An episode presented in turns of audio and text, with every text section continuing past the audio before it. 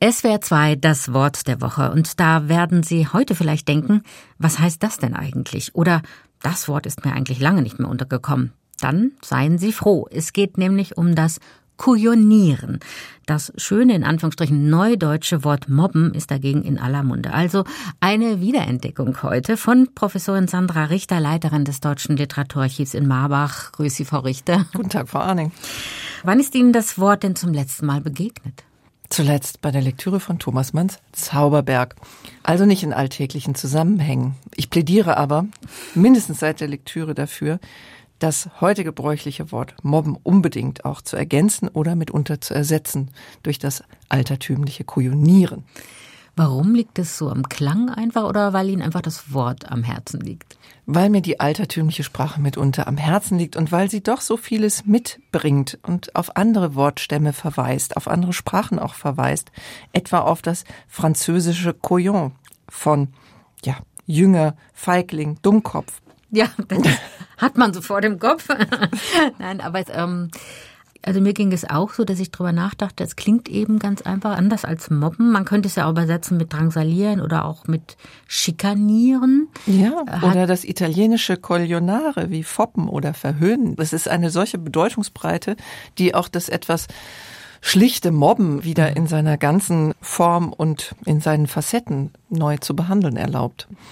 Aber was schimmert denn bei Kujonieren noch durch? Ist das irgendwie mehr umgangssprachlich oder ist es härter als Mobben oder als Schikanieren und Drangsalieren oder ist es weicher? Wie, wie würden Sie das einordnen? Also was für ein Horizont tut sich da auf? Ich denke unmittelbar auch an körperliche Züchtigung und an Dinge, die eigentlich härter sind als dieses Mobben, was man sich so als reine Sozialpraxis und ähm, eher Reden und Beschimpfen vorstellt. Und das Kojonieren hat doch was von Kasernensprache.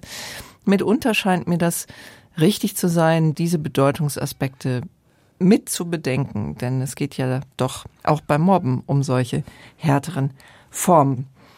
Sie haben ja eben schon Thomas Mann erwähnt. Gibt es das Wort dann vielleicht auch noch öfters in der Literatur? In der älteren Literatur ist es auf jeden Fall gebräuchlich. Und wenn man sich den Zauberberg anschaut, dann sieht man auch ungefähr, wie und wie ironisch aufgeladen es durchaus auch gebraucht werden kann. Im Zauberberg sagt nämlich, der Arzt zu seinem Patienten, Sie können Ihre Kerls doch nicht in angeheitertem Zustand kujonieren. Tja, was ist da gemeint?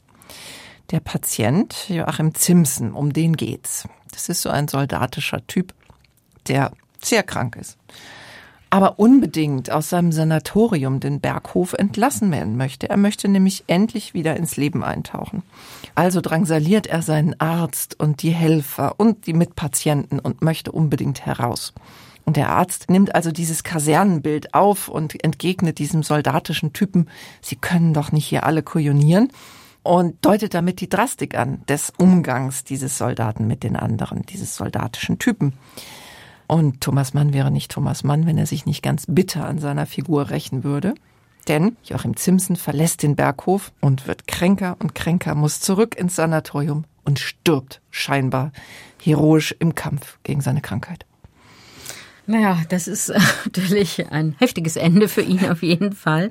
Dieses Kujonieren, Sie haben schon gesagt, das ist eher so ein altertümliches Wort, also so im Alltag begegnet es einem eigentlich nicht mehr. Gar Obwohl, nicht mehr, scheint ausgestorben. Also ein, wirklich ein Wort der Woche, das doch kaum noch vorkommt. Ja, ich habe es ein bisschen noch gefunden in manchen Publikationen, also um es jetzt konkret zu sagen, in der Zeit zum Beispiel ist es oh. manchmal in gewissen Artikeln noch vorgekommen, aber auch ganz, ganz selten mhm. konnte man es bei der Recherche finden. Warum wäre es Ihnen wichtig, darum zu erinnern? Sie haben schon gesagt, weil Ihnen einfach diese Worte am Herzen liegen auch und sie nicht in Vergessenheit geraten. Also ich stelle mir immer so einen Jugendlichen vor, der wahrscheinlich mit Kujonieren nur Fragezeichen verbindet. Das ist nicht notwendig schlecht. Also Jugendliche mit Fragezeichen in den Augen sehe ich persönlich sehr gerne und hoffe, dass sie auf diese Weise angeregt werden, mal im etymologischen Wörterbuch zu schauen oder Literatur zu lesen. Das wäre mir sogar sehr wichtig, das zu erzählen. Also dass so ein Wort eben auch wieder so eine ganz neue Tür, auch in neue Welten und ja auch Vorstellungswelten eröffnet. Das ist keine schöne Welt, die das Wort Kujonieren eröffnet, seien wir ehrlich, aber eine Welt, die doch in einer Zeit, die ziemlich düster ist, möglicherweise nicht zu ignorieren ist und eine Welt, die uns auf unsere Vergangenheit sprachlich, literarisch noch einmal hinweist. Aber umso mehr dann doch nochmal die Frage, warum haben Sie das Wort da mitgebracht, wenn es so einen düsteren Hintergrund hat? Gut, ich meine, wir leben jetzt auch nicht gerade in hellen Zeiten, aber warum ist es Ihnen dann wichtig, dieses Wort nochmal nach vorne zu bringen? Um das Düstere auszuleuchten und zu fragen, was gab es denn? Deutschland natürlich hatte seine soldatische Geschichte und sich daran zu erinnern, dass es solche Worte gibt und solchen Gedankenvorrat, das scheint mir nicht trivial. Und das dann entsprechend zu benennen, wie die Menschen miteinander umgegangen sind und es heute mitunter noch tun, finde ich wichtig.